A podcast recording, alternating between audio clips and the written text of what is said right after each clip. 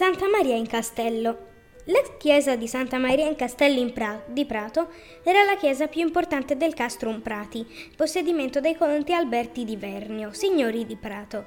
La chiesa era a pianta rettangolare con una navata unica senza abside e la facciata era rivolta a ponente. La chiesa fu soppressa nel 1783 e trasformata in un palazzo.